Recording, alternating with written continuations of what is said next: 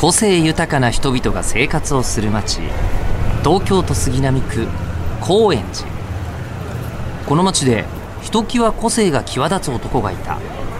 名前は大黒賢治。町を知るために人を知る。人を知るために町を知る。がモットーの彼は今日も町の相談屋として多くの人の言葉に耳を傾ける。さて今日はどんな井戸端会議が行われるのでしょうか？高円寺ハイパー井戸端ラジオ。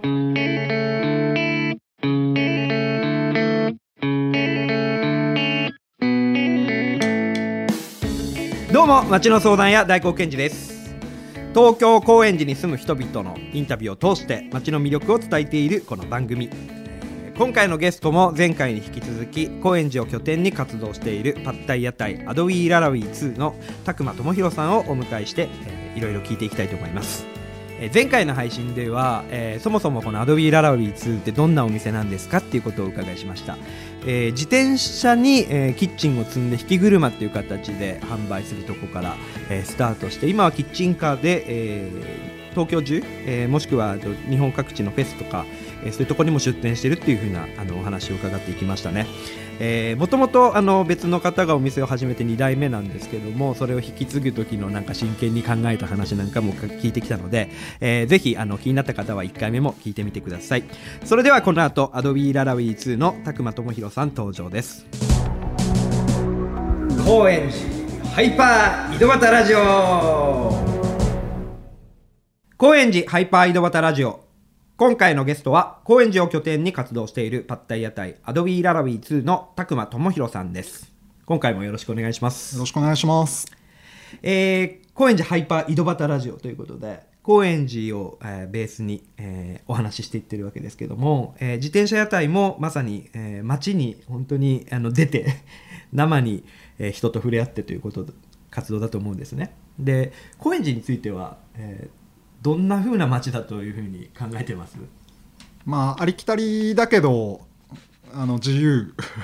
うんなんだろう。まあ、古い昔ながらのお店と、まあ、新しい若い人とが、まあ、いい具合に混ざり合って、他の街よりも自由を感じることが多いかな。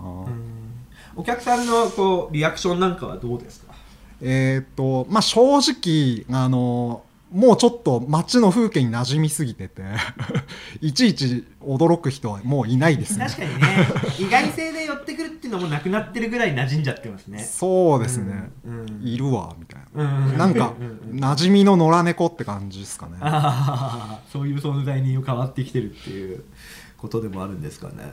でそういうのもあってまあもっと他の町にも出ていこうかなっていうのでこう車になったりっていうのもあったんですかねあそれはありますね。うん、あのーまあパッタイ自体が不思議なんですけどまあ僕はマジカルレシピって呼んでるんですけど謎の こうリピーターを生む美味しさがある。なるほど。中毒性があるような。だからそれはまあ他の町でもハマってくれる人いるんじゃないかなって思って。うん。確かにあのスパイスとかはい。なんか食感とかはい。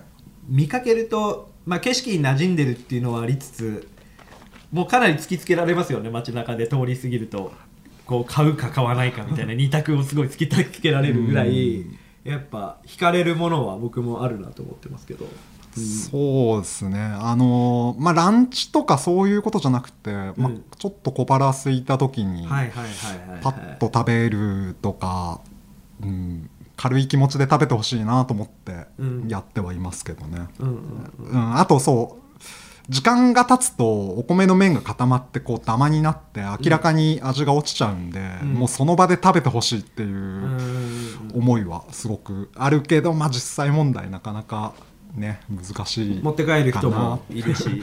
まあまあ路上でね食べる場所っていうのも難しかったりしますもんね。そうですね。うん、うん。なるほど。でもまあできるだけ出来たてを食べてほしいっていうのがこそ醍醐味だっていうはい。気がします、屋台オーナーの願いというはい。ことを伝えておきましょう。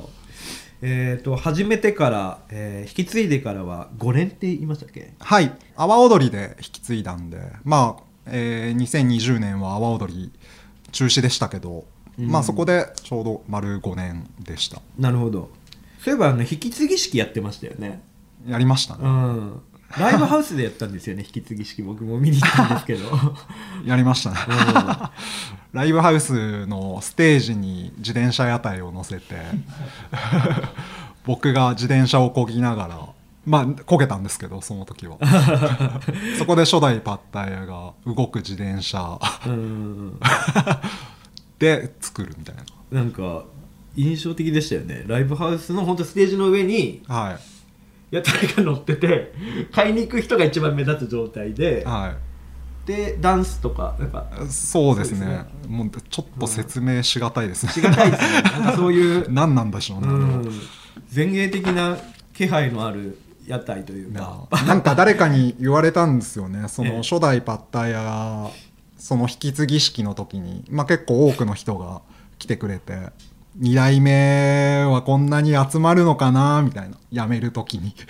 プレッシャーもかけられて。それは結構うん刺さってて、ええ。うん僕がもし、まあ、まだ今んとこ続けようと思ってますけど、うん。もう辞める時はもうそれを超えるでかい祭りを。ね。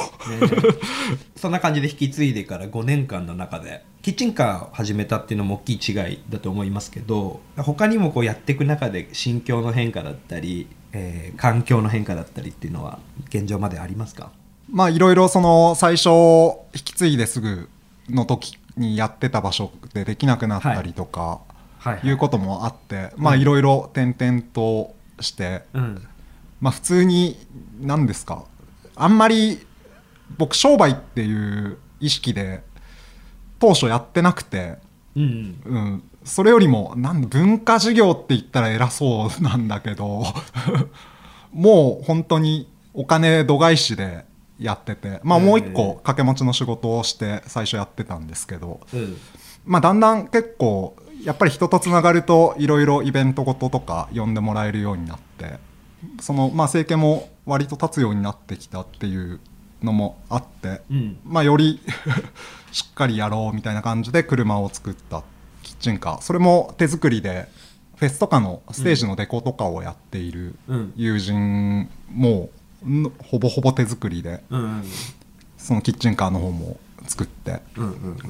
まあそっちもなかなかいい見た目だし味わいがあるので、うん。はい、気に入ってはいます。うん。うんまあ、路上で出店するのってキッチンカーだと多分自転車よりはい、そもそものルールがあったりはしていい場所っていうのがこうはっきりしてたりすると思うんですけど、はい。自転車って割と曖昧な中で活動もすると思うし、だからこそのこうハプニング性が面白かったりするわけじゃないですか、1回目でも話してましたけどその場所を変容させる力。はい、でそれって同時にこうそれを、まあ、よく思わない人も、はいまあ現れてくるのかなと思うんですね、はい。場所を転々としたっていう話からも。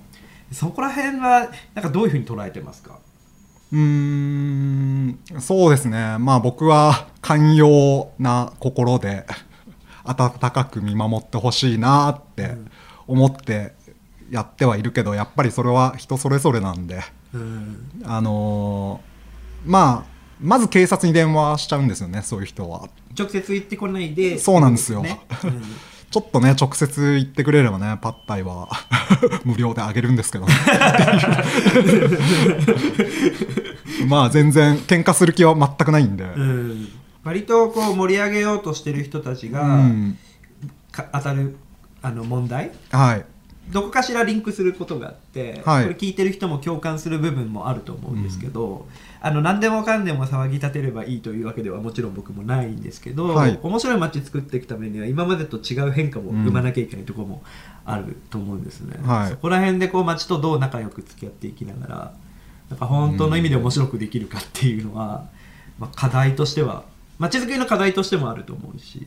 そうですね、うん。あのなんかやっぱりちょっと遊びの部分うん。があった方がまあ何でも面白くなると思うんですよね。生まれやすくなりますよねうん。何かが。そのガチガチにルール決めてっていうのは、やっぱり閉塞感というかまあより今多分このコロナ禍でええ。あのいろんなシステムがあの見直しを多分その公共的なはいはいはい。面でも多分変化せざるを得ないと思うんですよね。そういう時にその遊びの部分っていうかこうまあ路上で屋台が例えば、まあ増えるというか、まあ夜市みたいなこととか、うん。うん、そういうのはちょっとこう新規参入のハードルが下がったりするといいなっていうのは思いますかね。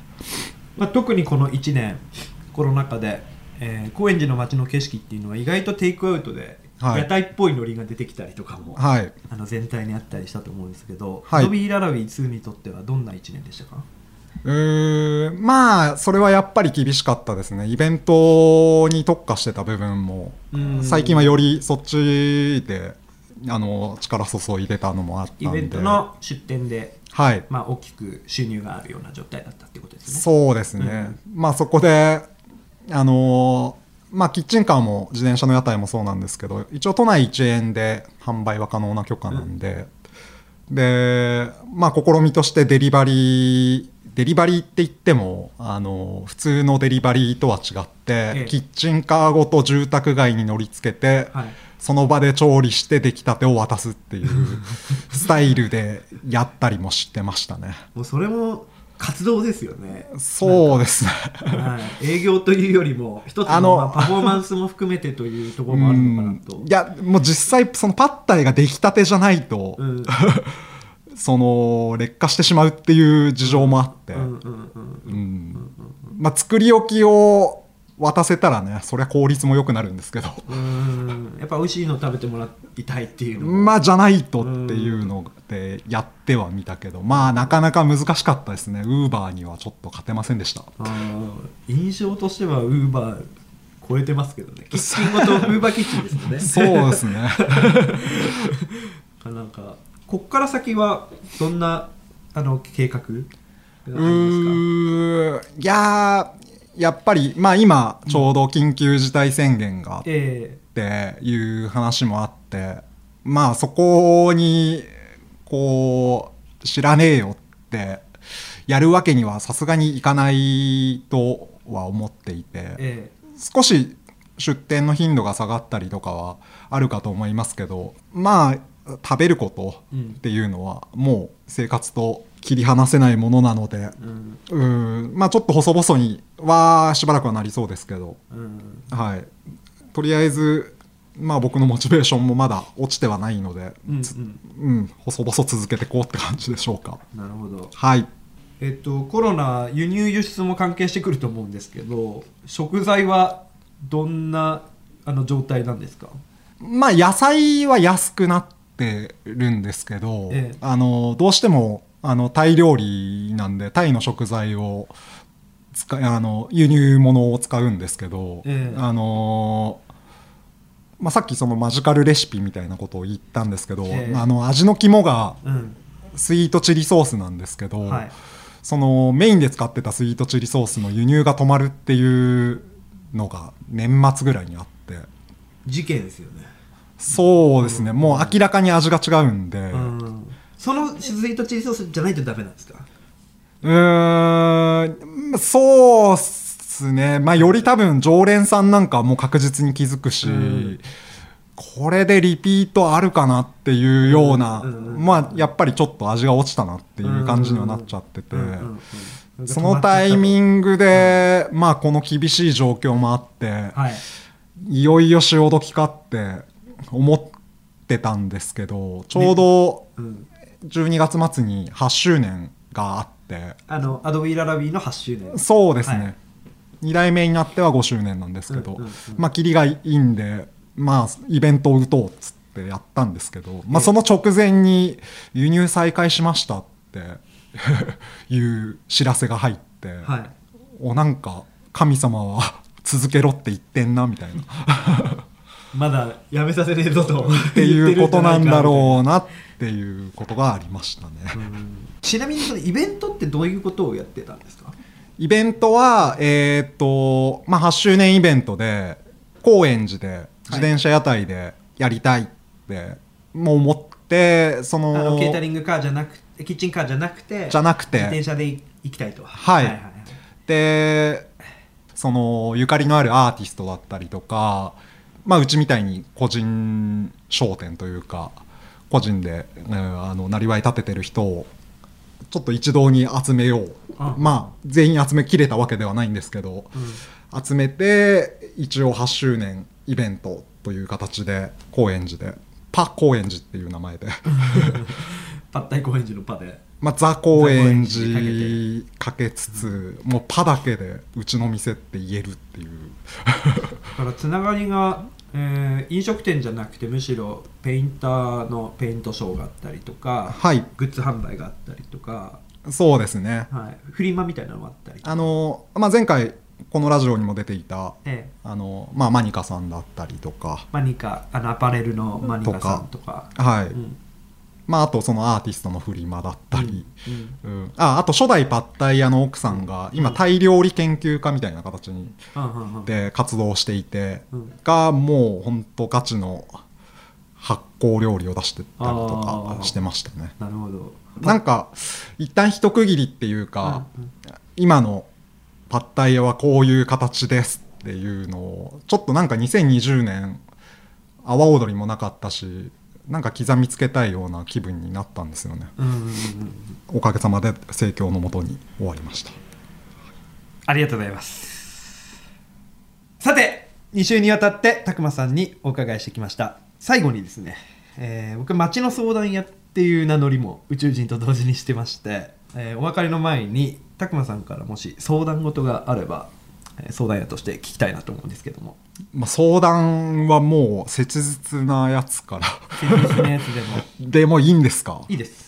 いや高円寺のいい出店場所を斡旋してください、あーね。お願いします。まあ、まず僕もねあのもちろんそれあのお手伝いしていきたいんですけども聞いてる方でここいいよ自分が持っててあの使っていいよっていう場所があったらあー DM ですね、えー、と Adobe ララウィ2の Twitter なり、えー、Instagram の DM であの直接連絡していただければあのとてもこのポッドキャストの番組が生きてくるかなと思いますんで、はい、ぜひお願いしま一緒にす。住環境を豊かに。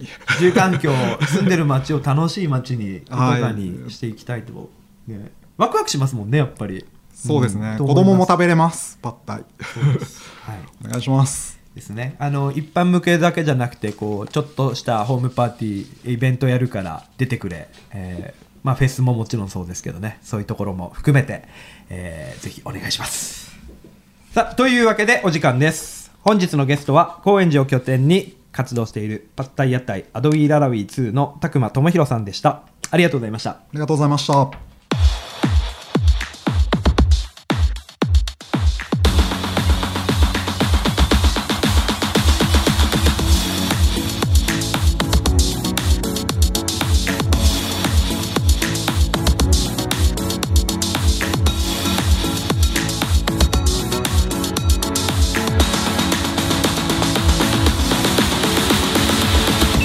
さてエンディングです。高円寺を拠点に活動しているパッタイ屋台アドビーララウィー2の拓磨智弘さんとお話をしてきました、えーやっぱりこうやるモチベーションですね。これ、えー今までインタビューしてきた人も含めてこう面白いなと思う人に声かけさせてもらってるっていうのもあるんですけどもやっぱり自転車でその屋台を引いて街中に出ていくそのものが、まあ、一つの、えー活動としての面白さ。